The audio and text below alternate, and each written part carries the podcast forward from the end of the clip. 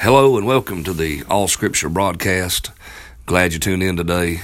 Matthew 1, verse 24 says, Then Joseph, being raised from sleep, did as the angel of the Lord had bidden him, and took unto him his wife, and knew her not till she had brought forth her firstborn son.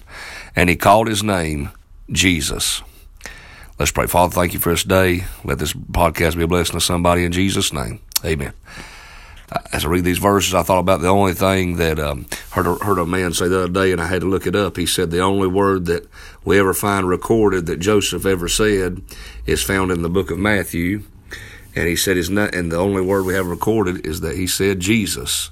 And uh, what greater word can any man ever say? The Bible said there again. It said, "Knew her not," verse twenty-five, Matthew one.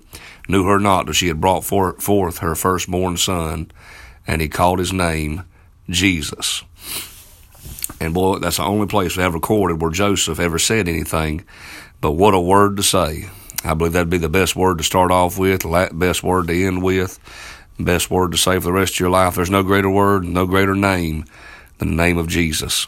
I hope your day's blessed, and I hope you hope you find a chance today at some point in time during your day to say His name, say the name of the Lord Jesus, maybe in prayer, tell somebody about Jesus and maybe go hear somebody preach about the Word of God tonight on a Wednesday night. That's when I'm recording this, but on a Wednesday night, go and hear somebody preach about Jesus or hear somebody sing about Jesus. Or maybe you sing about Jesus yourself. Or maybe you're a God called preacher and God called you to preach His Word. No greater subject than Jesus. May God bless you. Thank you for listening.